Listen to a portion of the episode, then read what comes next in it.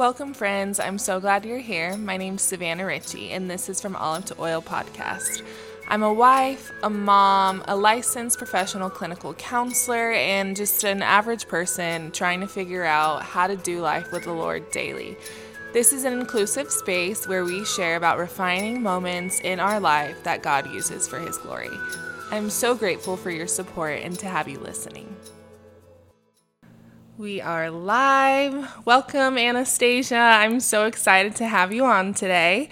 Welcome to From Olive to Oil podcast. I have Anastasia Nelson with me today. She is a mom, a wife, a new Nona, which is so very special, and the director of women's ministry for FCA. Anastasia, thank you for being here. I am honored and humbled, Savannah, and very excited to get to be on your podcast. Thanks for having me. Of course. I got to be mentored by you and have gleaned so much from all of your wisdom, so I'm really excited to give everyone else the chance to do so as well. So, if you could tell us who you are, who your people are, what your life looks like, and where it all happens. Yeah, so as you said, I am a wife to Pup. Um, it's his nickname. Ron Nelson is his birth given name and we've been married for 30 years. We have three grown children Zachariah, Samuel, and Ruth. My son Sam is married to Nikki, beautiful daughter in law, and they have a nine month old son, Weston. So I am a Nona and I'm loving it. So that's kind of what you know life has been like the last year and a half has been seeing a grown child get married and then become a father, and I'm a Nona. And so it's just wonderful being a grandparent. So that's a huge thing in my life that's changed um, recently. But uh, as you said, I'm the director of women's ministry with Fellowship of Christian Athletes here in Central California. And I came on staff six years ago after leaving a teaching career of 18 years. Taught kindergarten for a long time, loved it, but just really felt called, and I know we'll get more into this maybe later, but felt called by the Lord to leave teaching and come on staff um, with FCA, serving female coaches and coaches' wives. We live here in Clovis. We've been here for about 22 years, and I really never thought I would be living in the Central Valley, having grown up on the, the Monterey Peninsula and love the beach. But we've been here for a long time, but love this community, very connected and excited how God brought you and I together. And I know we'll get to talk about that later too. yes. So, for those who don't know what FCA stands for, can you tell us what that means? Yes. So, FCA stands for Fellowship of Christian Athletes. It is a nonprofit organization, a parachurch ministry, and our vision is to see the world uh, transformed by Jesus Christ through the influence of coaches and athletes.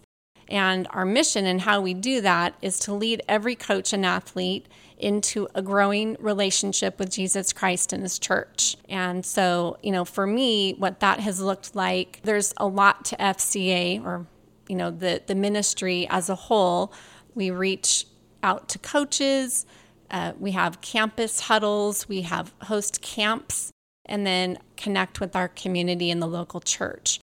So that's that's what it's about. Yeah so how we met and I yeah, I was really excited for this episode because right off the bat, it's just such a God thing how we came together. And I don't know if I've heard all of the details on your end. Um, I know you told me a little bit about like who you got my number from and things of that nature, but just background on my end, we had been, Kevin and I, we had gotten engaged recently. And we had been back at our church that we had been attending in college. And we really wanted to get involved. And I had been praying and praying for a Bible study, but you know, as you know, I'm a therapist, and there's just a lot of, I guess, caution I have to take when jumping into like groups and things of that nature. I really have to be cognizant of dual relationships. So, because of that, I couldn't get involved with, you know, our life groups at, at church at the time. And so I was really just sad, honestly. I was just praying, God, I have this, you know, desire to be closer to you. And I don't know where to go with this. Um, a lot of my friends that I went to college with had moved out of town or out of state actually and out of town. And yeah, I was just like really alone asking, you know, where where can I go to, to get involved in something like this? And one day I was at work and you called and I didn't get to answer because I was at work. But you left a voicemail and just said who you were. And I had no idea how you got my number. So, yeah, what, what was that like on yes. your end? I remember, well, so just to quickly kind of say a little bit about what what I'm doing with yeah. FCA and leading up to sharing how we connected, stepping into the role of director of women's ministry really caused me to be pulled out of my comfort zone. And so, as you were just saying, like calling yeah. strange or, you know, people that I don't know yeah. and being like, hi, I'm Anastasia Nelson. Yeah. And, you know, I think I'd been on staff for maybe three years, two and a half to three years when I met you. So, I mean, I was becoming more comfortable in that, but still, that's an area of my life that the God has really grown me in. Um, but I remember calling thinking, she does not know who I am. And, oh my goodness. But so it was so interesting because as you were just sharing a minute ago, I was thinking back the reason why I would have been at the Copham's house, but some of our mutual friends, Jim and Kim Copham, and we were there. And, anyways, their son Kyle and I were talking, and I want to say they were having some sort of a party for him mm. or celebration. Maybe yeah. he had just come back to town, something yeah. like that and just a bunch of people, all his friends. And so my husband and I were there and just had been invited. And so we're just hanging out and kind of random. I mean, really, yeah. like, I don't remember exactly, but maybe Pup told Kyle what I was doing, but he just like walked up to me and just said, Hey, I have this friend from college. She's a good friend and you need to meet her. You guys would just really connect. And and then he, so I was like, yeah, yeah, you know, give me yeah. your number and this and that.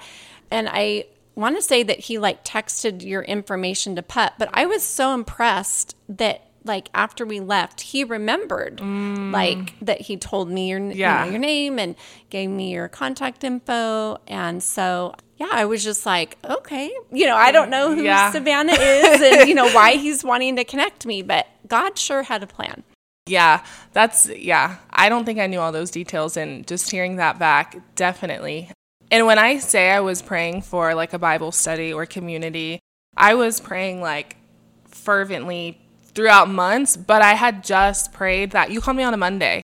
And church, I had gone to church the day before, you know, on Sunday, and I was like just praying all night, like, God, please just. So to, to get that call the next morning, it was just it blew my mind and then hearing you and like you said kind of introducing yourself and what you did you were i think like look well i don't know that you were looking for coaches but you know that was kind of the the population you worked with and i remember at the time i was an athlete and i had dabbled in coaching a bit i wasn't coaching at the time and I was like, I am not a coach, but I'm a therapist. So that's yeah. kind of coaching. I was like, I coach the brain, but I'm not like involved in a sport right now. Does that count?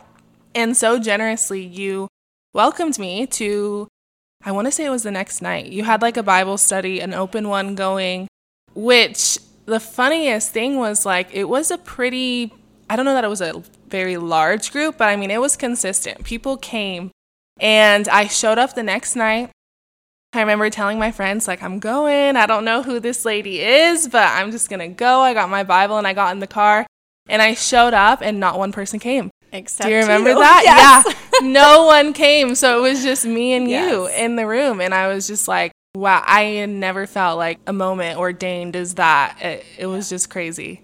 I remember, and I remember that vividly as well, and thinking, like, okay, Lord, this is kind of weird. Like, I'm you know, I wish more people had been there in that my my initial thought was yeah. I wish more people would have come, you know, then Savannah mm-hmm. could have met other people. Yeah. But then I think as we started talking, I realized, okay, God, you you did this on purpose. Yeah. And which yeah, that was a really neat night to oh, just yeah. I was blown away. I think yeah, you were too, but it was yeah, God definitely was at work. Yeah. And I remember as we were talking, the texts were like coming in. At least four or five other women were supposed to be there. And because of the nature of them all being coaches, it was like practice ran late. Someone had to wait with the kid. Like there was just so many last minute cancellations that ended up just being you and Di. But yeah, I guess I'll save kind of how we continued to um, you know, continued our relationship from there because that is a lot related to what you do, and we'll talk about that. But for now, can you tell us a little bit about how you came to know Jesus?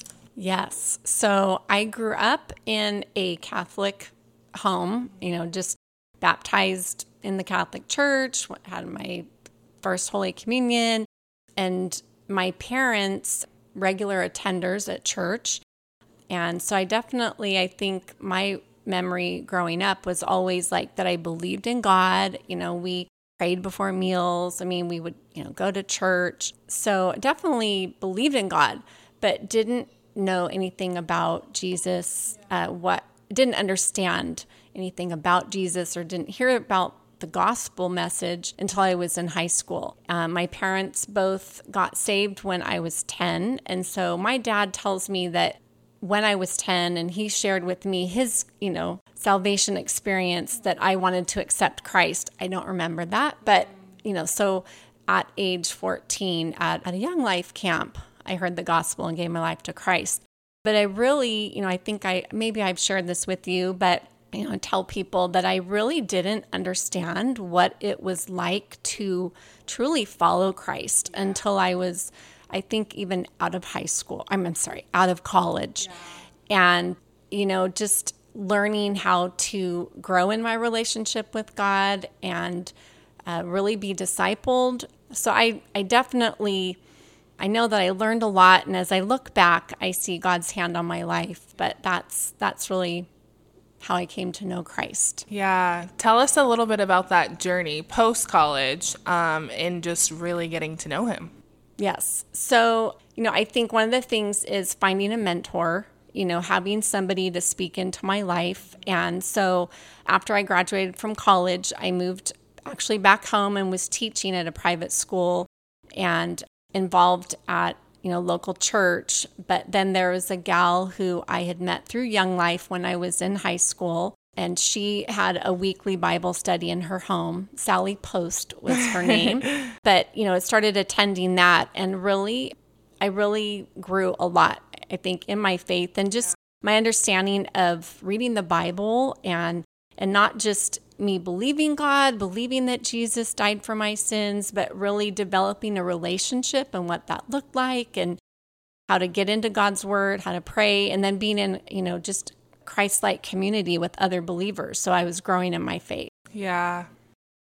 And how did that align with, as Christians, we know to expect trial throughout our life. We know it's not going to be easy. How did that timing of you growing in a relationship with him in college align with personal things that were happening in your life? So, I think a huge thing for me, like when I was in college, I served at a Christian camp one summer as a lifeguard.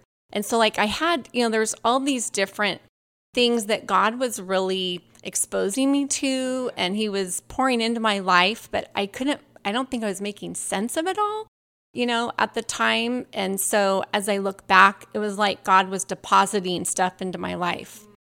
So, it's not that I didn't have those kinds of experiences, but just kind of didn't know what to do with all that information. So as I as I was really starting to put all those things together in what God had been doing in my life and teaching me through teachers that I had at a Christian high school, friends in college that knew the Lord, uh, that had you know invested in me. I went to a Christian college, you know, just yeah. all these things. But you know, as I was learning more about God, definitely started to just grow in my faith because I was really being discipled yeah. and reading the Bible and really getting to know God in a personal way. And college is also where you met your husband, Pup, Pup Daddy. Tell us about that. yes. So um, it's really funny because I met him as Pup. Okay. And we met um, the first week that I started college Yeah. in 1984. He was a transfer to S. Well, at the time it was SCC. Now it's called Vanguard University. But we met at a Bible study uh, that first week, and it's funny because my best friend played volleyball and he was a baseball player, and so all the athletes knew each other. Although I was an athlete in high school, I wasn't in college, Yeah. and so but we basically just formed a friendship. Uh, he was kind of like a big brother. um, and so we were friends for eight years Wow. before we ended up dating. So, um, so we met at college, and um, when I graduated, moved home. As I said earlier, he played professional baseball, and so he was like when I graduated, he was off playing baseball, and Wow. and I dated somebody all through college. He mm. he had a couple of different girlfriends, I think, in college, and so it was never like, "Ooh, I'm interested in him" or anything. But after I had moved home and taught for two years, I went back to get my credential, and at that time, he was just like he had just graduated, but was still there, kind of local, and we just met for lunch and yeah, it was like, ooh, wow. Yeah, I kind of noticed him in a different way. And so we started dating and got married a year and a half later. So you guys actually got to mentor, I guess, right? Would it be mentor, advise Kevin and I in the months leading up to um, our wedding? What was your guys' experience like preparing for marriage? So, you know, something that that I still even today I'm just so grateful for is that we were friends before we started dating. And um, if my husband listens to this, he's been like, "You said that on this podcast," but but it's the truth. So we, you know, started dating, and I mean, not seriously dating, but you know, just started dating, and we definitely liked each other. And so about a month and a half later, on my birthday, he broke up with me. yes. Oh, wait, I think I do remember this. And- oh, pup. So, anyways, but you know, at the time, I just, I honestly thought, you know what? That's fine. You know, I mean, we've been friends. I want to just remain friends and um, it's all good, you know. We've And- talked about enneagrams on this, and for those who don't know, Pup is a seven, so that that gives us some insight into what he was doing there. yes. yes. So I, you know, I just was like, okay. And so, I mean, long story short, he shortly after, I mean, I think like a month and a half, maybe not, maybe not even that long, but went by and he, you know, reached out. And this was before cell phones, you know? Oh, yeah. I mean, this was back in the, in the early 90s, but he started like totally pursuing me, leaving me notes on my car, waiting outside my classroom, leaving me voicemails, you know, on my answering machine and things. But it so yeah, he he basically just said I made a mistake, you know, oh, and I really want to date you. And so yeah, but it was for me what was and is something that I really value is, you know, yes, I love him and he's my my husband, my spouse, our my lover, you know, just all of those things. But but he is my friend and I'm really glad that we had that kind of a foundation going into marriage because 30 years and marriage uh, marriage is beautiful, but it's it's hard. And so I'm sure we'll get into a little bit more Yeah. of that as we're talking, but but it's it's been good, but I it's not at all I don't think what I expected or thought of marriage being like prior to going getting married. Yeah, yeah. Well, let's just jump in then. Yeah. Tell us about the hard of, of marriage. You have been married for a while, so we have a lot of younger, more recent, I guess, married women on here. What help us out? What can you tell us? You know, so something that that really I didn't know or hadn't heard until even quite recently, like maybe the last, you know, seven years, is that love is a choice. And so loving my spouse or loving a spouse is a choice. And before we got married, you know, we had talked about like divorce is not an option to us, you know, all of that.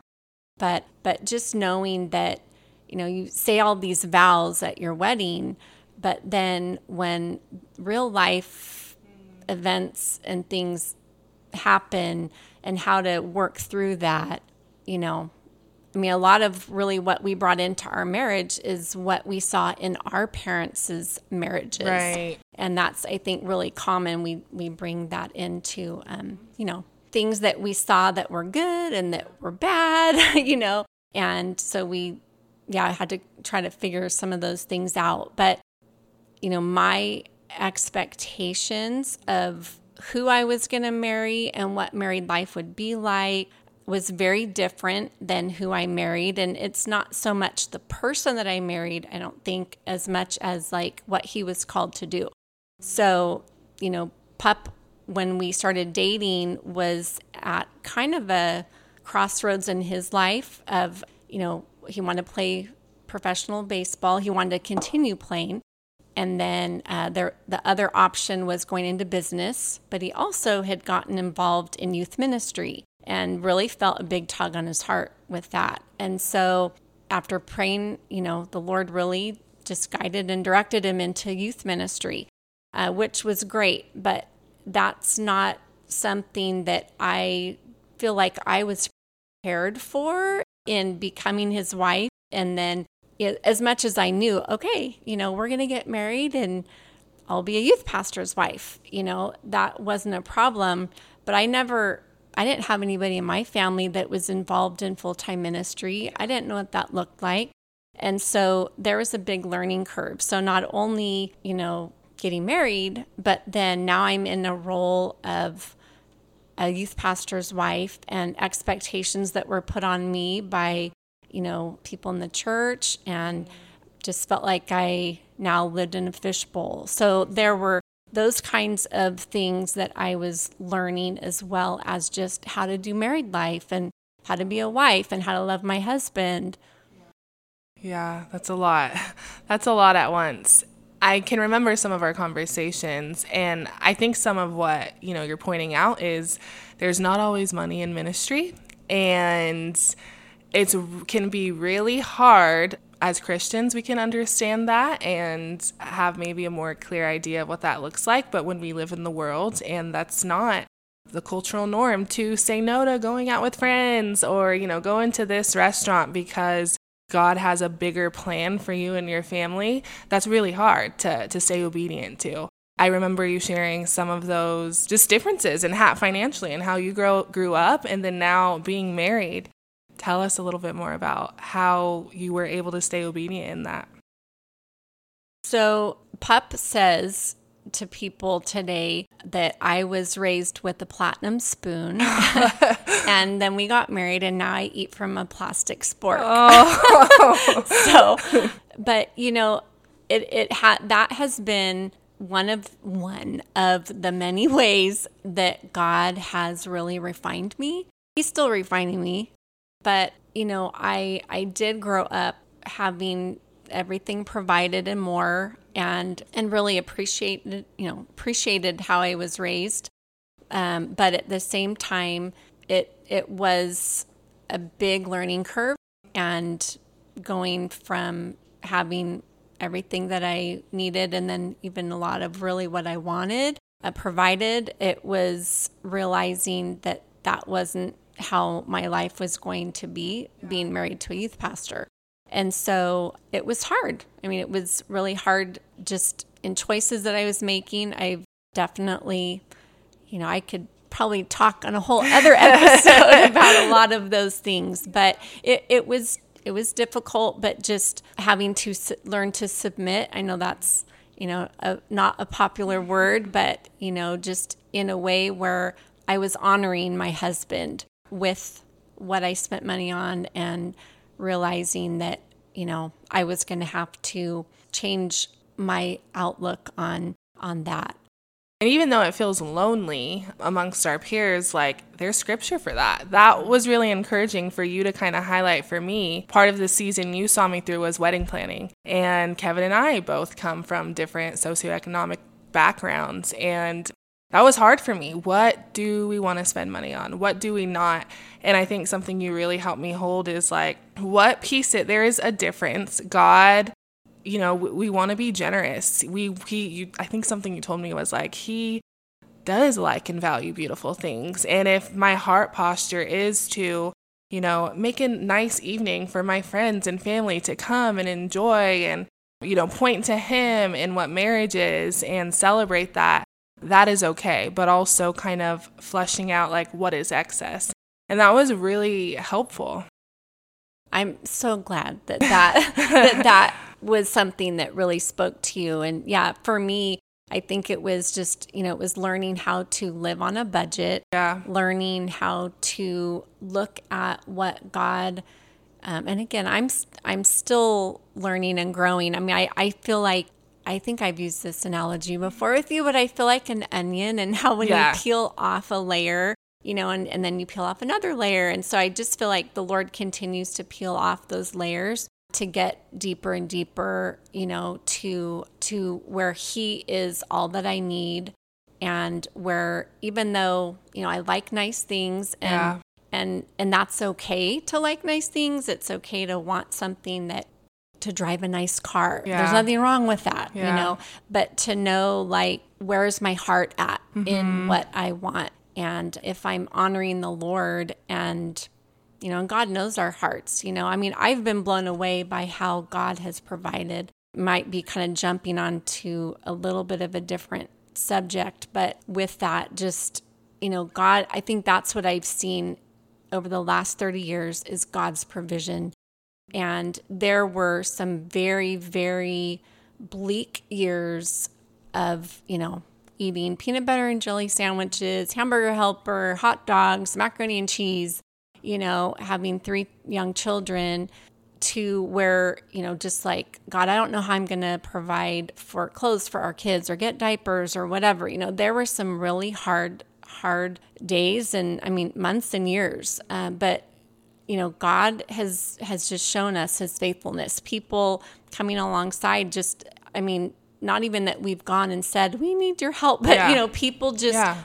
God speaks to people. People would drop off a bag of groceries or you know give us money to go buy groceries or diapers or just how he provides and so it's just I've been blown away as I've looked back you know at the time when you're going through it it's so hard and you just feel like I don't know how we're going to do this you know and, and even in those some of those hard times it can cause a lot of friction and stress in a marriage yeah you know because that's one of the I think biggest stressors in a marriage is finances. So, yeah, it was those were very trying times, but but God's been faithful. And so as I've seen his faithfulness just over the years, that's something that I've really I think taken out of that season that you know, and, and we're in a different place now. We're in in a place in our lives where we're now able to go and bless couples that are struggling financially. Yeah. And and that's I love that. Yeah. I mean, my I just am like, yes, let's go help them. you know, we've had people there for us when yeah. we really needed it, and so yeah. Mm.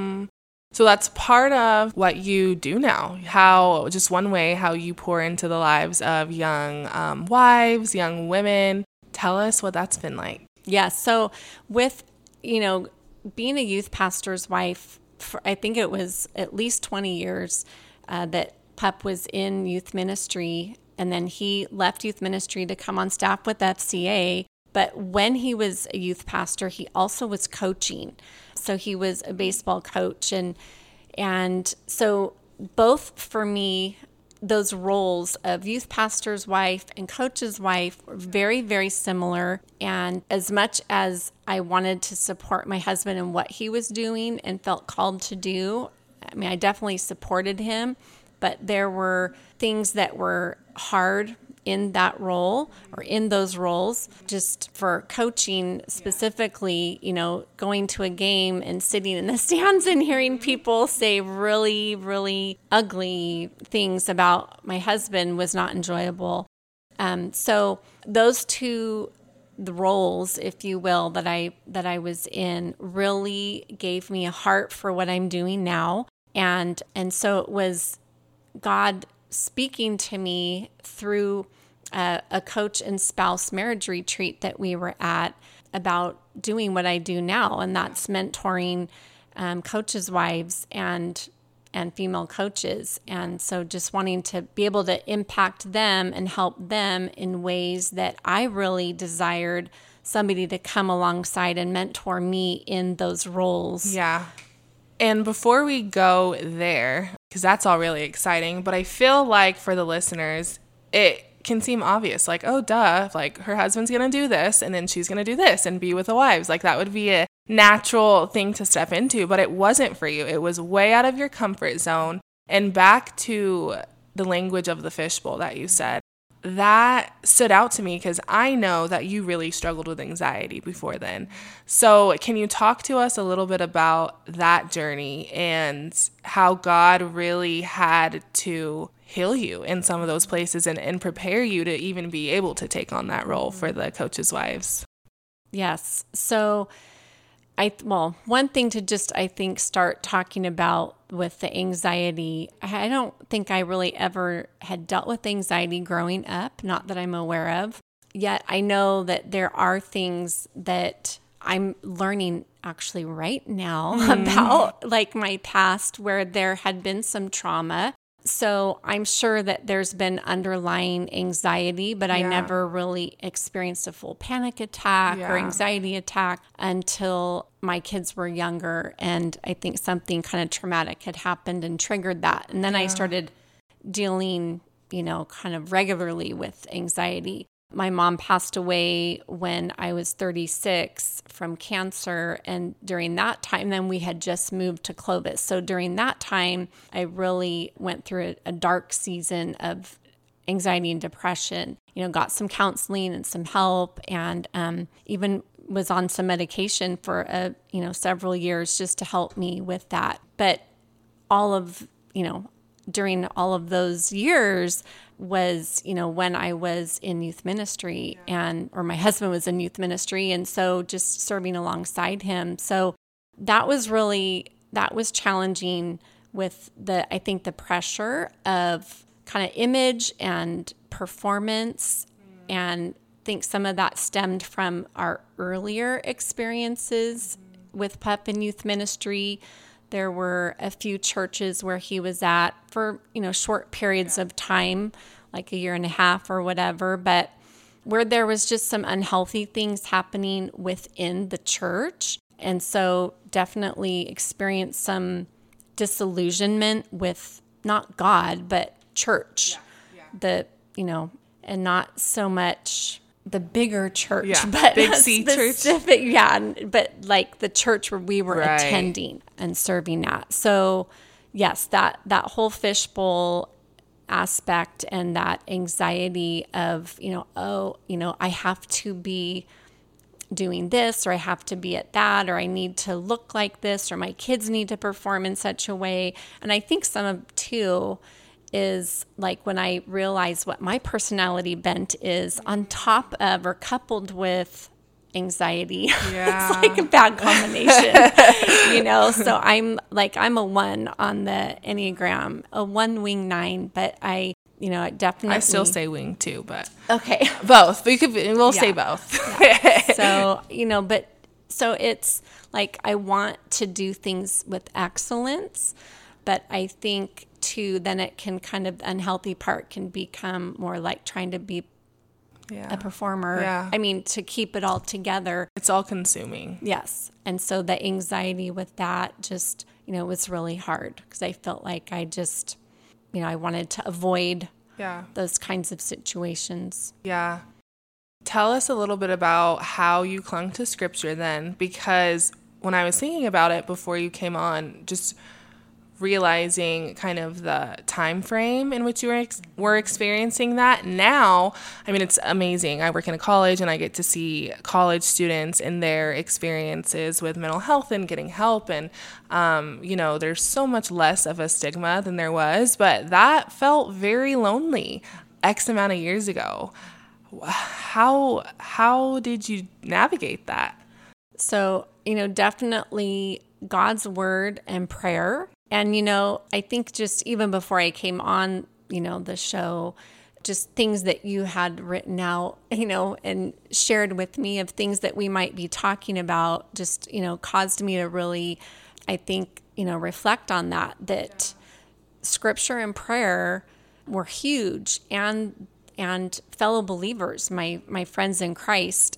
And I think one of the things that I really as I look back and I realize even though I didn't necessarily always feel God's presence or experience it where I could say, oh, I tangibly can feel God with me. There were times I just was like, God, I don't know where you are.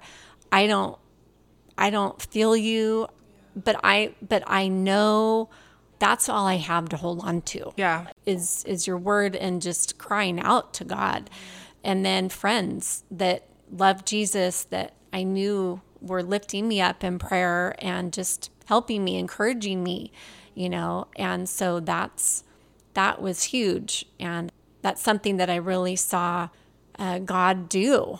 You know, even and, and I think that's what's really cool. It's like maybe I envision sometimes feeling God's presence when He's present through mm, other people. Yeah, yeah. You know, so it's like He He's there, he shows up, but it maybe isn't how I'm expecting him to. Yeah. I know the armor of God is mm-hmm. very important to you yes. and something you like to pray yes. over yourself. and with anxiety, so much of that being a mental battle, I remember like us kind of sitting there and like imagining an actual helmet over yes. your head.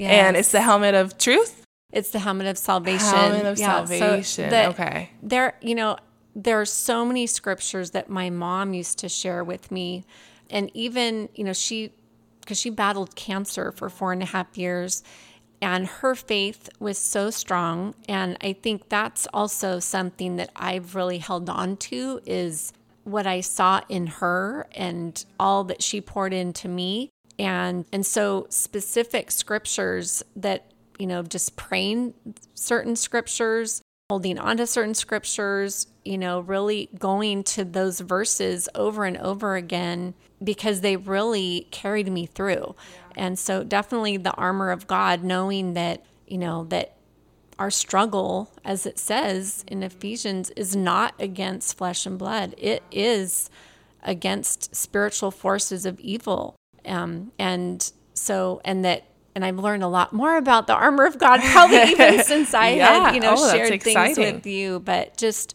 you know, how how God has given us that in order to be able to stand firm on on his truth. And so, yeah, but just the you know, the belt of truth. Belt of truth. Okay. You know, that yeah. we buckle around our waist and that's what, you know, when you think about our core, that's where you know, we have to have a strong core in order to do everything else. Right. Like just thinking of as an athlete or whatever. Yeah, yeah. But so the belt of truth, God's truth, it's not just my truth or your truth, it is God's truth.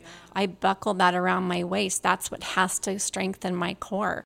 And then the breastplate of righteousness, which, you know, when you think about like a gladiator or whatever, yeah. you know, in their armor, mm-hmm. but how that's fastened to the belt and and so that breastplate of righteousness, it's not my righteousness, it's Christ's righteousness. And then the shoes of peace, the sandals, and what I've, you know, learned is that the soldiers back in those days when the scriptures were written, you know, they had spikes, even though it was kind of more like a sandal type shoe, but they had spikes on the bottom, and that was to wow. grip, yeah. to really be able to stand firm when they were in the battle. Yeah. And so, and so I, it is interesting because it says, you know, the that the shoes of peace, but as we're as we stand upon God's word, like with those spikes, mm-hmm. if you mm-hmm. will, you know, it's kind of what that referenced. But yeah. um, but we have such peace because we're we're standing firm. Uh, we're not slipping. Yeah, yeah, that's that's so good. I I love that. And you know I'm obsessed with James. That's my that's my favorite. And you know, just yes. a few lines after um, my life verse is is talking about just that, not mm-hmm. getting tossed, mm-hmm. you know, in the wind and mm-hmm. and standing on that peace. And I just I'm such a um, imagery person, so yes. anything that I feel like I can close my eyes and see, I really resonate with. So I love everything you just said. Thank you for that picture yeah. for for all of us. Yeah. So then you go into motherhood and anxiety. Tell us a little bit about that. Early years of motherhood. Yes. So we, I had a miscarriage very like very early on my first pregnancy and and you know it's interesting cuz at the time my the doctor just said oh you know kind of i in a sense kind of blew it off like you know oh it just probably you know it just this or that happened and kind of said some medical terms. So it was like I didn't really even know how to process that. And I think in that time, I didn't hear people talk about yeah. miscarriages. So I didn't really know how to process that. And so I honestly like I didn't feel sad. Like I just didn't have emotions about it at the time because I didn't know how to deal with it. And so, but the more that I've learned about it, you know, I do often think about that that I, you know, had had a miscarriage and it was probably in the seventh, you know, seventh week. But the thing about all of that, why I bring that up is because my so my firstborn child, Zachariah, you know, that had I not had that miscarriage, he wouldn't have been born because of when I had the miscarriage yeah, and when right. I got pregnant with him. And so as I look back on that, I'm just anyways, very blessed to have Zach. But so had him at age 28. And then Samuel, our second born, was um, born 17 months later. So two, two boys, yep. all boy, very active, close together. And then Ruthie was born two years later. So Zach was was three and a half when Ruthie was born. And so as amazing as it you know was having these three little kids yeah. it was it was a lot and but you know, we chose for me to stay home so that I could raise them and that was partly, you know, I think not to jump back on the other subject, yeah. but partly a cause of why we struggled financially right. as much as we did yeah. because I know I chose to stay home.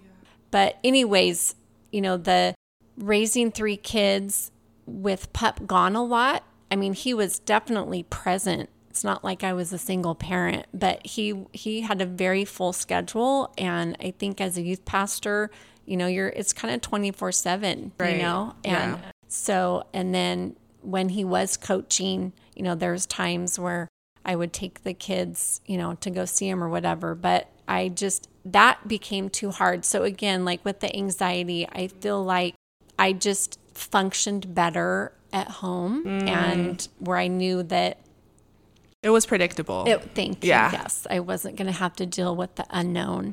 And so, just, you know, I think that there were definitely times where, yeah, I didn't know how I was going to, I was going to cope. Yeah. But, you know, finding, finding other women in church who had younger kids that I could try to do, you know, life with, yeah. get kids together. I could have a friend. You know, for me, that was really, that was huge. Yeah. And now you get to create part of that for young moms. I know they're not all moms necessarily, but yeah, your, your ministry now, the heart of it is mentoring, coming alongside young wives who have sometimes eventually turned into moms and getting to have a place to foster those relationships with other women, like like minded women. That wasn't easy though. Like I said, saying yes, it wasn't the obvious thing to do just because, you know, you were coming alongside pup doing it. How did you move past that doubt of, Lord, am I qualified? Do you really want me doing this? What was that like? I know that I had mentors, you know, in my life, but as as I had prayed for many years for us some sort of a mentor as far as being a coach's wife, you know that that always i guess was in my heart. So with regards to mentoring and wanting somebody to mentor me i just want to transition into what the lord spoke to me when he called me into fca in the role that i'm in now. Um, Pup and I were at a coach and spouse marriage retreat, and we were sitting with group of coaches and spouses and just talking and and this was now way past the days of me being a coach's wife right. but when we were sitting chatting with all of them and just some of what the women were saying it triggered that thought of, you know, Lord, it would be so great if you had a mentor for these women. Like I've prayed that, you know, many years for myself. Now I'm not in that role anymore, but these women could really benefit from that. And I, not audibly, but it was almost like yeah. audibly, I heard God say, and I've prepared you to be the the one to mentor these women. Wow. I was like, wait, I'm having this quiet conversation with God in the middle of this other conversation mm-hmm. that we mm-hmm. were all a part of. But I just was like, Lord, that's not what I prayed. Yeah. I didn't want to be the mentor. I wanted to be mentored. Yeah. And then again, I just heard him say, I have prepared you. Everything, I mean, it's like he just started telling me this like, everything that you've been through as a coach's wife, as a youth pastor's wife, all of those experiences as a wife, as a mom, struggles that you've had, I'm going to use that to now use you to speak into the lives of other women. And like I kind of sat there dumbfounded, like, really?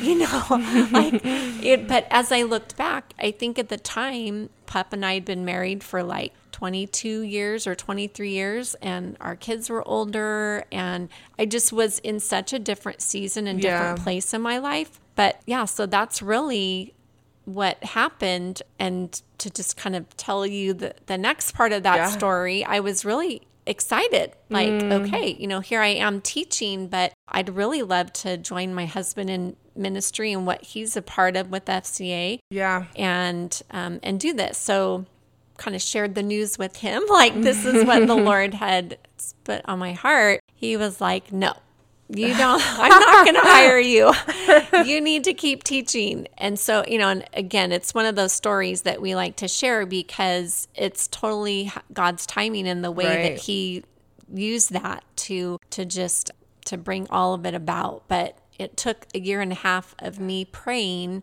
and just seeking the Lord, God, is this really what you are calling me to do? Because I felt so strongly this is what I heard you say but my husband needs to hear it. Like he doesn't yeah. he doesn't see you know i mean he's all for me doing that but he wants me to continue teaching and i can't do both you know? And so as i prayed and waited it was a year and a half and the lord spoke to pup. I mean it was i shouldn't say probably out of the blue but you know just one morning pup came and said hey god just spoke to me and we're going to start transitioning you out of teaching and you're going to come on staff with FCA.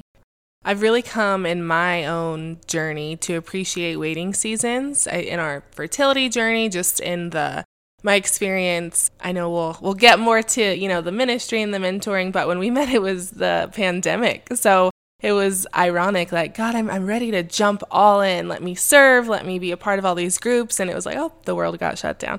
Actually, you can't do any of that so I feel like I am familiar with waiting seasons. And yeah, I, I, just think there is so much magic that happens there. Well, not magic, I shouldn't say that, but there's so much God that yes. happens there in those seasons. I just heard Christine Caine say, you know, waiting is also doing something, waiting for your yes, and how important that is. Tell us a little bit about what your waiting season was like in that year and a half until you got the yes from Pup as well. So, you know, as I look back, it, like in my journal, because there were days where, like, I would write, "Okay, God, I know you told me this. I know it's from you, and so please, you know, show pup like this is what you want me to do." Yeah. But then there were times where it was like, "Lord, I don't know. Mm. I, maybe I just thought that, and maybe that really wasn't you. I don't, you know." So I, as I look back, I just, I think there were moments you know, in that waiting season where I really just kind of wasn't sure, did I really hear from you, God? But but I would have to say that, you know, as I had those moments, I think it was more moments of God really affirming and confirming to me this is what I want you to do. Yeah. And just continue to pray and wait and trust me. Speaking of that, trusting Him, I mean, that's one of my favorite verses in Scripture. It's really my life verse. And what I love about it, what I love about God's Word is how it is alive. And even though it spoke to me, you know, back in college, Yeah. it still speaks to me today. Yeah. And just as powerfully, if not more powerfully. Like God continues to just make himself known through his word. But it's Proverbs 3, 5, and 6. Trust in the Lord with all your heart and don't rely on your own understanding. In all your ways, acknowledge him or know him, and he'll make your path straight. And so during that season of waiting, it really was trusting the Lord for his timing, for how he was going to do it. Something I'm also currently learning a lot about myself is I like to be in control. And I don't, I never saw myself as being controlling. Yeah. But I think it's more like because I feel safer if I know Right. what to expect. Yeah. Mm-hmm. That kind of a control. It's it feels better. Comfortable. Yeah. Yeah, comfortable. And so as I look back in seasons of my life and like what I was just talking about, you know, the Lord I think allows us to go through things to refine us and to teach us and how to trust him. If I'm not in a season of waiting, Yeah. then I'm not going to need to wait upon him. Yeah. Yeah. And if you didn't live that out, that wouldn't have been a part of your testimony to share with the other wives. That would have made you less relatable almost to not that God wouldn't be able to use that, but just that connection piece that you have now with the wives is so special because you went through that. So you start, it took about a year and a half. And what did that look like when you first got started? Well, so it actually took a year and a half of us praying Okay. and then Pup saying, okay, we're going to transition uh-huh. you. So then it was actually another year Wow. before I started Okay. because that then going into that next school year, because I was a kindergarten teacher. So that when I started the year, I, I knew, okay, this Right. is my last year teaching. So I, I stopped teaching in uh, 2017. Okay. So to repeat your question of before I just kind of I wanted to clarify. Oh yeah, that. no, just was wondering what that looked like once you actually got to start. What what was happening? So it was a huge learning curve. My first year was definitely I think the hardest because there it was just so different from what I had known in teaching. And my again, this is what I'm continuing to learn. you know, I have my own thought of what it's going to look like Right. and then God's like, um no, it's going to be this. Yeah. so when when I started, I really thought I was just going to be working with coaches' wives. And and so the fun thing is that like before I'd even really officially started, I had been at a party, like a Juice Plus party or something, but met a couple of gals who were female coaches, but and I didn't know anybody else at the party. The gal who had invited me hadn't even shown up yet. And so I'm there just kind of again super out of my comfort Yeah. zone and and I just heard the Lord say to me, Go introduce yourself to this gal. So I went up and introduced myself, Chantel White. And at the time, she mm, was yeah. the volleyball coach at Yeah. Buchanan. And so just, you know, I walked up and like, you know, I just like said, Hi, I'm Anastasia Nelson. And I just feel like the Lord wanted me to come introduce myself to you, you know, and hi. And so, and we got to talking. And so she was telling me that she was a coach and just felt like the Lord was kind of doing that little light bulb like, mm-hmm. see, I, Yep. this is who I want. I'm wanting you to connect with her. And then there was another gal, actually, I think she was hosting the party, um, Erin Hopper. And so she also coached volleyball uh, with Chantel at that time. And so before I had even started mentoring or connecting with coaches' wives, God was connecting me to female coaches. And so, yeah, so just that first year, there was a lot to learn. Definitely just fundraising, support raising is a huge part of what I do because we're self funded. So that, you know, that was also very much pushing me out of my comfort zone. In order for me to do what I felt the, the Lord was calling me to do, I had to raise support. Yeah. financially. Wow. So just it was it was great and exciting but super scary and again you know just that trusting in the lord i was every day was was something different like Yeah. with teaching it was very predictable and you know i i think i've often shared as i as i tell other women this story i could go in to teach and i know i needed god's help but Yeah. i could just do it all by myself because i i knew what i was doing and Yep. i felt very confident as a teacher and Yeah. um, but what what I have learned, and I'm I still every day, it's like God, this is so much bigger than you. Yeah. I cannot do this without you. Yeah. Like I I need you to lead and guide me because every day is different. You know, I meet I have different meetings on different days. The only thing that would be I would say predictable is I have a weekly coaches Bible study. I have a weekly coaches wives Bible mm-hmm. study and then like specific events that we have, but other than that, nothing is predictable in what I'm doing because it all yeah. I'm laughing so hard because I'm thinking that's life with a toddler. Yes. And I had this conversation with friends because I love my job and I see so vividly how I can be the hands and, and feet of Jesus on that campus, you know, providing mental health support for for students and athletes specifically. But at home with a toddler, I was talking to my friends and you are asking for God's guidance in every single I'm like, I don't know, is he gonna throw a fit because I'm changing his diaper right now? Is he gonna run away from me? Like I feel so close to him when I'm at home in a different way. And for a number of reasons, right? You know, we've had conversations about me feeling, feeling very called to mother him at home, but that predictability and same with control. Like I really have to lean on God every second, if not minute, when when you're home with your kids. Yes. Yes. Oh man, that's yeah. He's it's it's great. It's great. He's funny.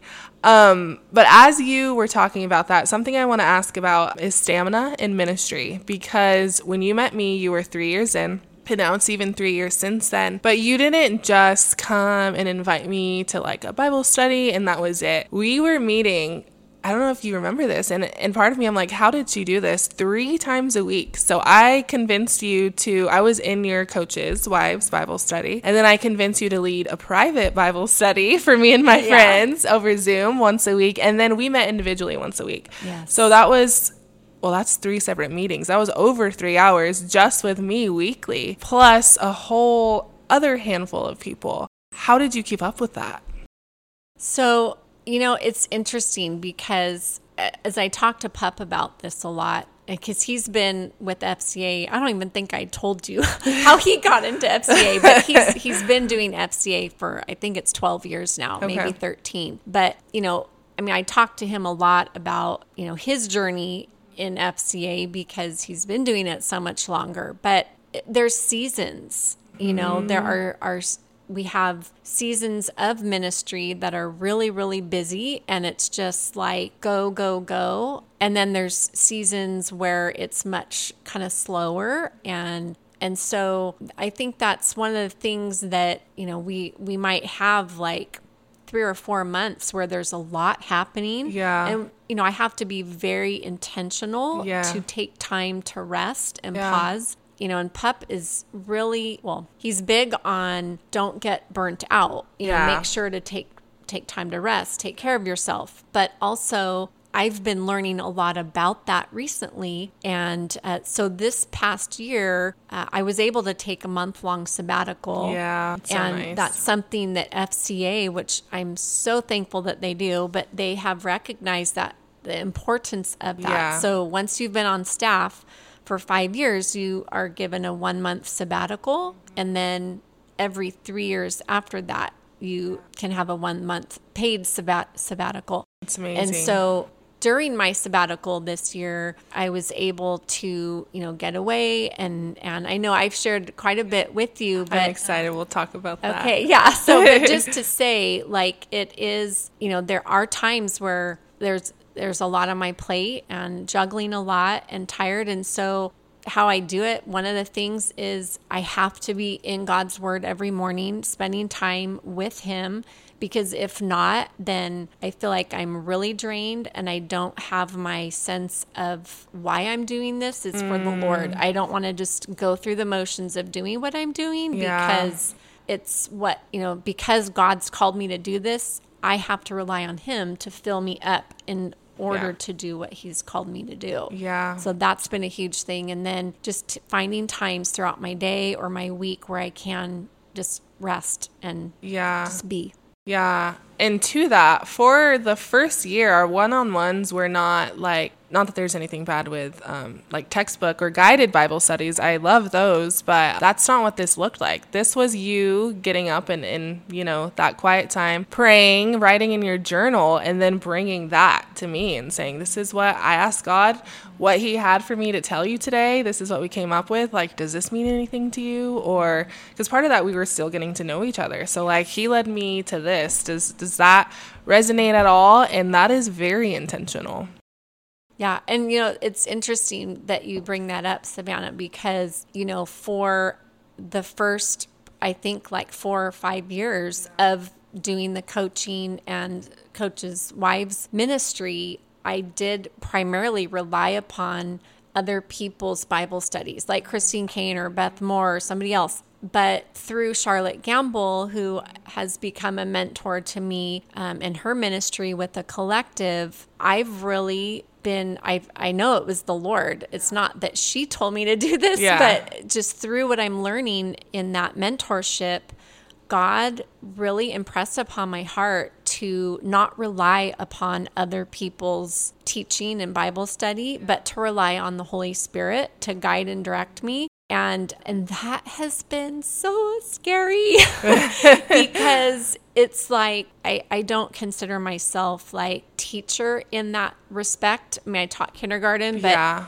As far as your spiritual gifting. right my exactly i but i but i believe that it's more of like what you were just saying what i did with you is what the lord has directed me to do but with many women Yeah. now and not just one-on-one Yeah. and that was scary for me because i felt like Wow. you know, it was a little more comfortable one on one. I Yeah. still felt like the Lord was asking me to do something I was not familiar with, Yeah. but but now at a whole different level. But Yeah. what I love and what I what I'm seeing is that it isn't me. It is the Lord. And that's how it should be. It's the Holy Spirit that's speaking to each woman and it's God's word speaking to each woman it's not me. It's not what I have to say. It's not my opinion. This is God's word. This is what He has spoken to me. How is God speaking to you Yeah. through His word? Yeah. And you're right. For those who want to become mentors or are excited about this work, um, it's not all of the fun and encouraging conversations. Part of it is that, but it's it's hard conversations. And I really had something in the back of my mind I wanted to talk to you about, and I want to really set the ground with care and just it's so tender because at the time when you were talking to me about these things, I had invited you into my life as a place to say, I need accountability. I, you know, I asked for you to speak into my life and I invited that. But, you know, that's not what our podcast listeners are. Not everyone is asking and inviting Yes. us into the hard spots in their life. So please, I don't want them to hear this from any form of judgment. But something you pointed out to me, I remember we, um, I needed a pastoral reference for something, and I had called and, and asked you, you know, hey, you are a pastor and a youth pastor, and can you write this for me? And I think you called me back a few days later. Maybe I don't think we had this whole conversation all at once, but you essentially called me back and you had said Kevin and I were engaged and living together at that point, and you just had said, okay, you know, we, we can talk about writing this, but I do want to ask you, like, what are your thoughts on living with, uh, well, yeah, I think it was living with your partner before marriage and sex before marriage. And I really had to go through that with you. Talk to me about not why you felt you could ask me that, but I guess that would be a way to say it. How, how you go about those conversations, and yeah, wh- why you feel invited into those places to have those hard conversations. Well, I'm glad that you brought that up. And it is, you know, it is interesting like for me, being like I'm a people pleaser and and definitely can fear what other people think of me and things like that. But as the Lord had had been and obviously still is, but as he had been really growing me and calling me to to do certain things in the role of, you know, speaking into the lives of women coaches and coaches' wives that I not just give my opinion, but I I really lead and guide those women to God's truth. And so like also having to be true to like the vision and mission of FCA, which it's not just, oh, this is FCA. It's like, this is to honor God. This is to see the world transformed by Jesus Christ through that influence of coaches and athletes and really wanting to lead women into a growing relationship with Jesus Christ. And so that means I really want to point them to Jesus. I want to point them to God's word, but not everything in God's word is what we want or not everything in God's word is is easy to follow. And so with that being said, you know, God has shown me as as a mentor and I well I just want to pause right there and say there are lots of different kinds of mentors. Yeah. So I I don't want to just you know, kind of pigeonhole right. that or just say, if you mentor, then you have to do yeah, this, this, yeah, and this. Yeah. That's not what I'm saying.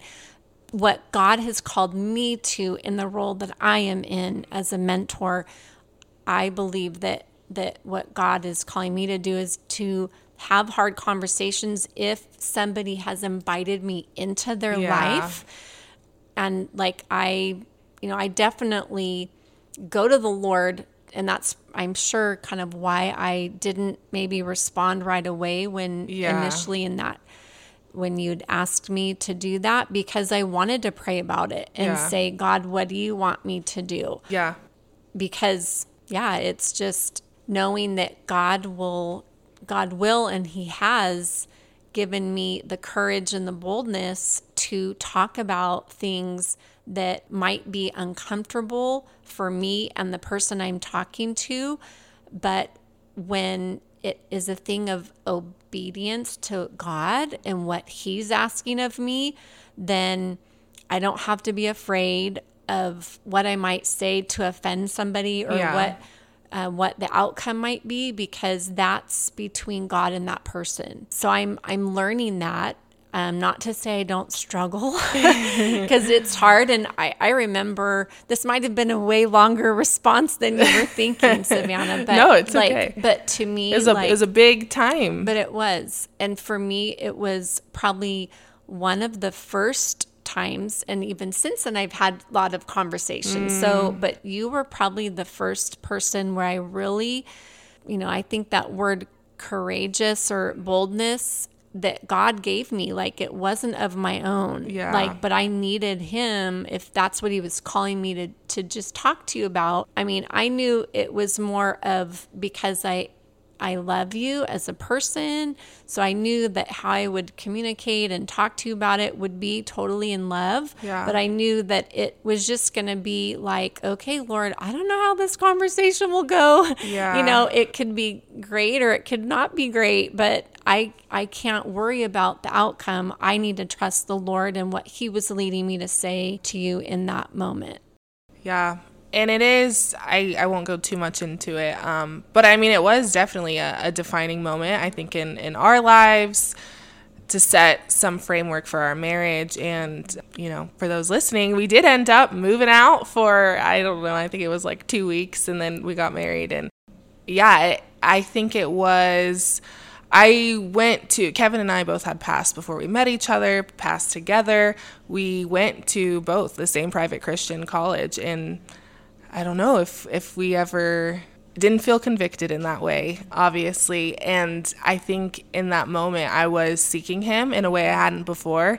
And it wasn't, oh, I'm going to take Anastasia's advice and, and, do this because, you know, she or my recommendation, um, you know, relies on this. But it was actually like, wow, I have a new relationship with God now. And I really I don't want to grieve the Holy Spirit. Like I've this has been pointed out to me. I've asked for, I've prayed for him to to do this through someone else and it felt really good and that was really hard to communicate people because in that right you get afraid of offending somebody else or these people aren't doing it this way or these people are doing it that way and yeah again that could just feel very isolating so it is something that I don't think I'll ever forget. And I ended up being very grateful for, but I don't think it was easy on my or your end.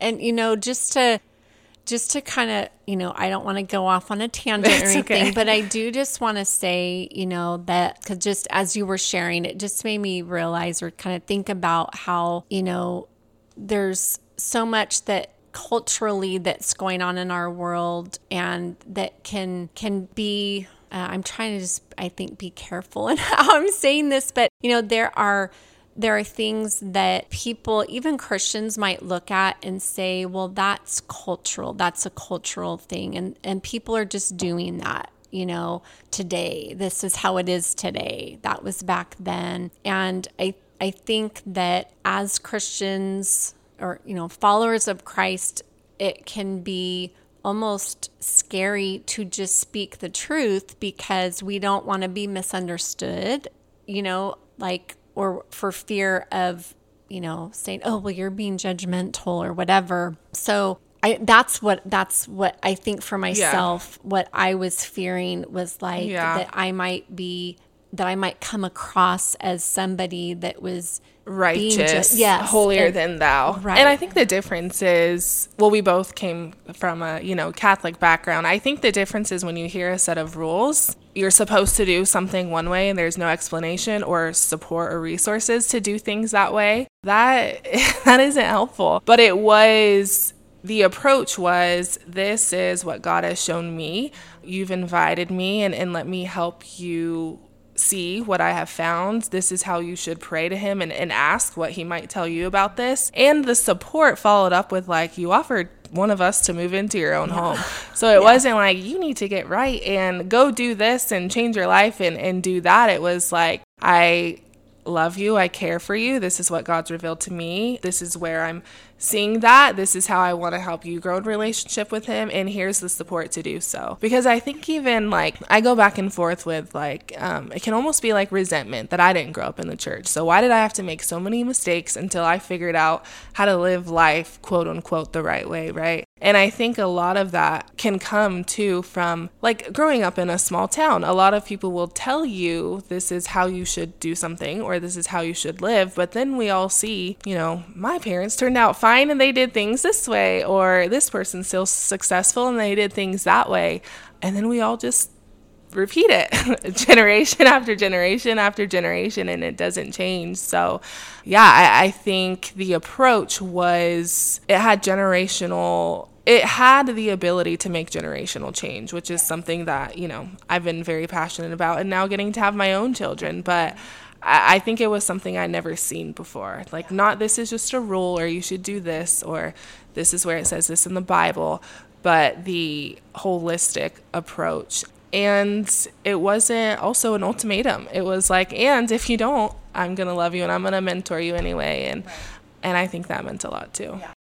no i that was a very defining moment in my life in in the role that i'm in as yeah. a mentor yeah and so thank you yeah um yeah and then we eventually, like I said, got to get married, and then Pup ended up marrying us, and yes. and that was just the sweetest thing. So I think I say all that to say like just a testimony to what you guys do, and we have gotten to go to your guys's um, couples retreat, and have been very blessed by it. But I want to kind of turn the tables yes. now to how you have recently gotten to be poured into by someone else's ministry and not your own. So, can you yes. share a little bit with us about what you're involved in? Yes.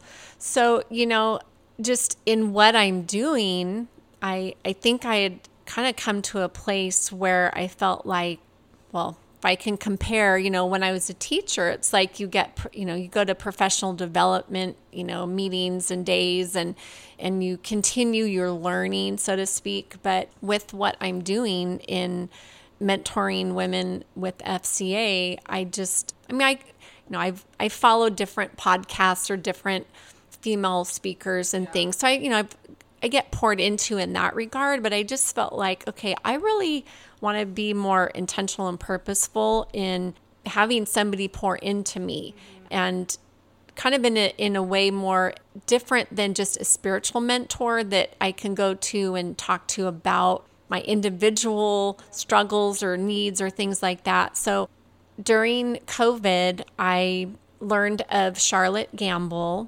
and just started to listen to some of the things that she would share. And because of COVID, she started doing Today I Choose. And I think at that time, everything that I was learning from her, I was sharing with all the coaches or the coaches' wives because I was like, man, this is great stuff, you know, and I'm being so encouraged. And so that's, I just wanted to kind of share that's how I had heard about Charlotte Gambill was through Instagram.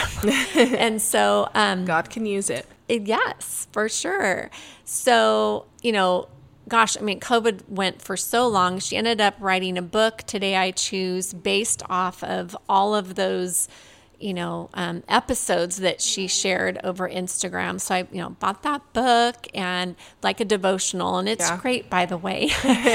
but uh, then, you know, just seeing how just following her on Instagram and seeing some changes that the Lord took her through with ministry, she started doing it's called the collective and and it's a mentoring you know kind of a it's not so much discipleship but more of a mentorship for leaders and and for women. And so i had heard her share about that on instagram and just it really kind of resonated with me and I thought, man, I would love to do that. But I didn't sign up and, you know, just kind of prayed through that. And then another session you know, she had shared again, okay, we're going to start up a new a new group of the collective and if you're interested, you know, click on this link. And so as I just, you know, I, I guess I kept kind of struggling with the fact of, of doing that because it was going to cost money.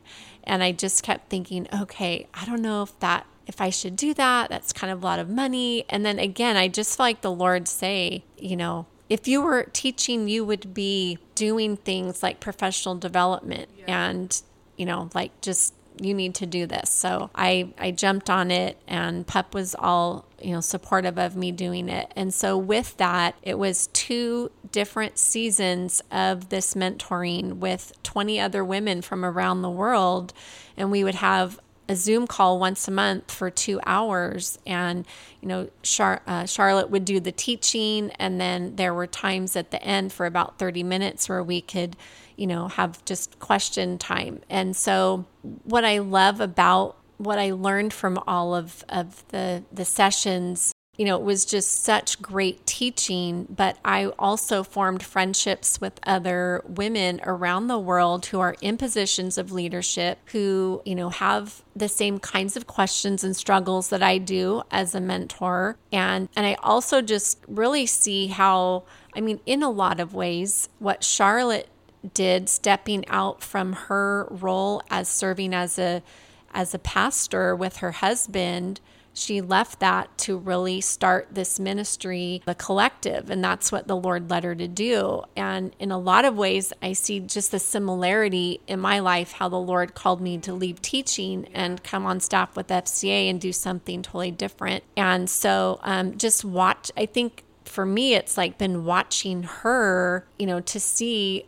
a woman who is been obedient or is obedient to what God's calling her to do and to see how like how he's using her. And I know that I remember sharing with you like when I well, I'm jumping ahead. It's so okay. I I got to go to this retreat and I remember sharing with you that when that opportunity came up, it was a retreat where women who had gone through these two seasons of this mentoring with Charlotte could come together, meet in person, and it would be, you know, we would definitely be poured into, but yeah. it would be a time of really having a retreat and a reset. And I had never done anything like that before. And when I saw how much it was going to cost, I just was like, okay, oh, that's not going to happen. Right. You know, it's yeah. way, way too expensive. And so I just said, okay, Lord, I'm not going to be able to do that. And and so when my husband got home this one day, because I'd been talking to him about it and Yeah. was kind of excited, and and he's like, "Well, you know, did you hear anything else about that?" And I was like, "Yeah, this is how much it's going to cost." And so I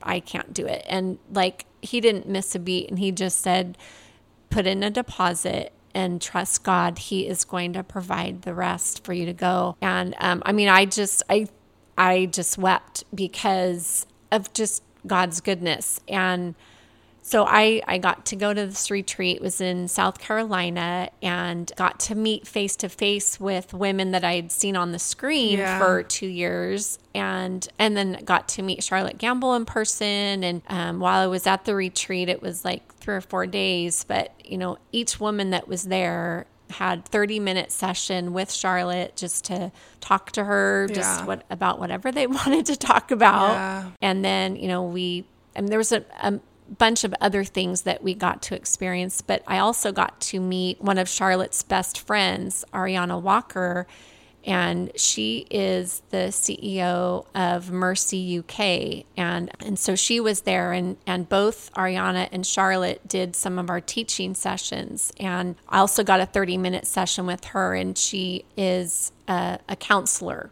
a licensed counselor. And so i'm actually currently meeting with her one on one now Wow. over Zoom because she lives in the UK. But I'm going through this workbook that I got at that retreat called Keys to Freedom. And so, you know, I think I alluded to earlier just this season of my life, really learning a lot about myself and, you know, some things in my past that that I really hadn't dealt with fully. you know, um, it's not things that I just chose not to think about, but it's things I thought I'd really dealt with that I hadn't. And even just that the Lord is bringing to light things that He wants me to, you know, to really give over to Him um, so that I can experience more freedom in Christ. So that, that retreat was really just an incredible experience that wasn't just an incredible experience for those four days, but it was like God used that in a big way to even continue doing things in my life since that retreat.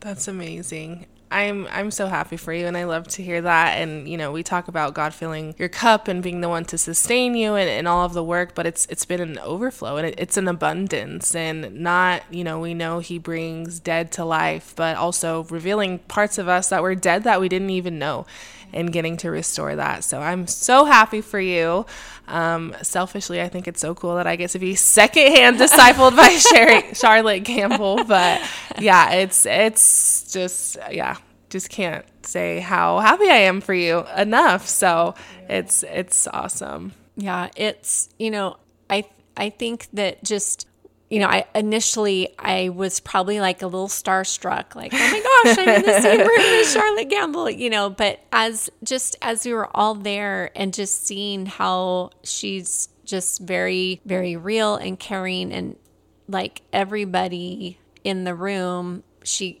just cares about, you know, it's just she makes each person feel important and valued and seen and and so just I think too like for me just watching how she she's real. I I just feel like it's she really lives out what she talks about and is you know this word I know authentic is used a lot in like Christian circles but she really is just a very authentic person and so it was yeah it was really just a great experience but again like just the things that have come from that really good So you're in a season of milk and honey right now, but it was not like that. Like we talked Right. about, you know, throughout. It's been a journey.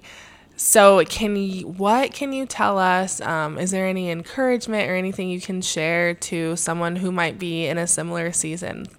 Yes. You know, just what I would say is what actually I was told by a godly woman and someone that was a spiritual mentor to me when we first moved to Clovis She's now with Jesus. Her name is Arlene Gregory. Such a sweet woman of God. And um, when I might get a little bit emotional, but you know, when when we first moved to Clovis, I was so disillusioned by the church and you know my mom was dying of cancer. There was just so much going on and i just was at a at that place just felt like oh lord how why did you let us be in all those churches where we experienced all these things? And you know just that that just was so hard anyways god put arlene in my life and the words that she shared with me i just would say to those of you that are listening that god uses everything in our lives for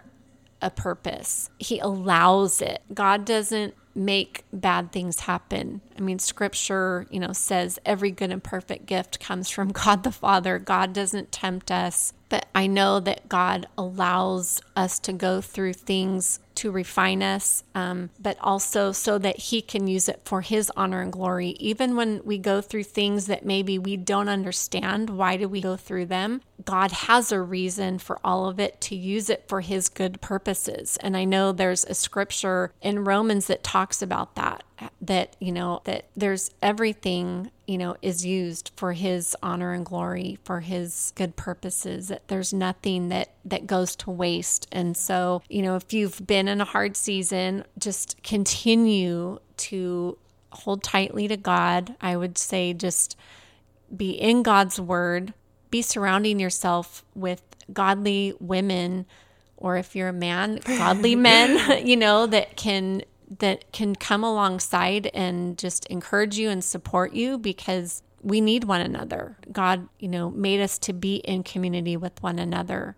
Um, so just His word, prayer, and be in community is is huge. But just know that we will go through. I mean, I think the Bible talks about it. I don't mean to go off like okay. and preach here, okay. but it's like you know, I mean, God's word says that when you go through trials, when these things happen and so it's it's not a thing of if but when and you know as you just said Savannah I'm I'm in a wonderful season I'm so grateful but but I'm not promised that I'm going to stay in this great season, yeah. you know, and and we do go through hard things and so that's just my encouragement to those that are listening today. That was so good. Thank you. I yeah, you you live that out too because you've given that to me in in a hard season and and yeah, I know people are going to benefit from that. So thank you. Well, and I just want to quickly say yeah. it is just incredible. I know I've told you this in, in, other times in person, but I just want to take a moment just to say it right now. It is just beautiful, like truly, truly beautiful to see your life today and all that God has done and all that He's doing. And I know that he has much more that he's going to do, but it's just, it's truly exciting to just see like you are God's handiwork. What you have, you have sought the Lord and you've positioned yourself, you were intentional and purposeful, and you are continuing to be, you know, mm-hmm. but it's like you're like to me living proof and testimony of a life that has opened herself up to God and to see what God has done and what he's doing. It's really an amazing thing and I'm I'm truly blessed to be a part of it. Oh, thank you.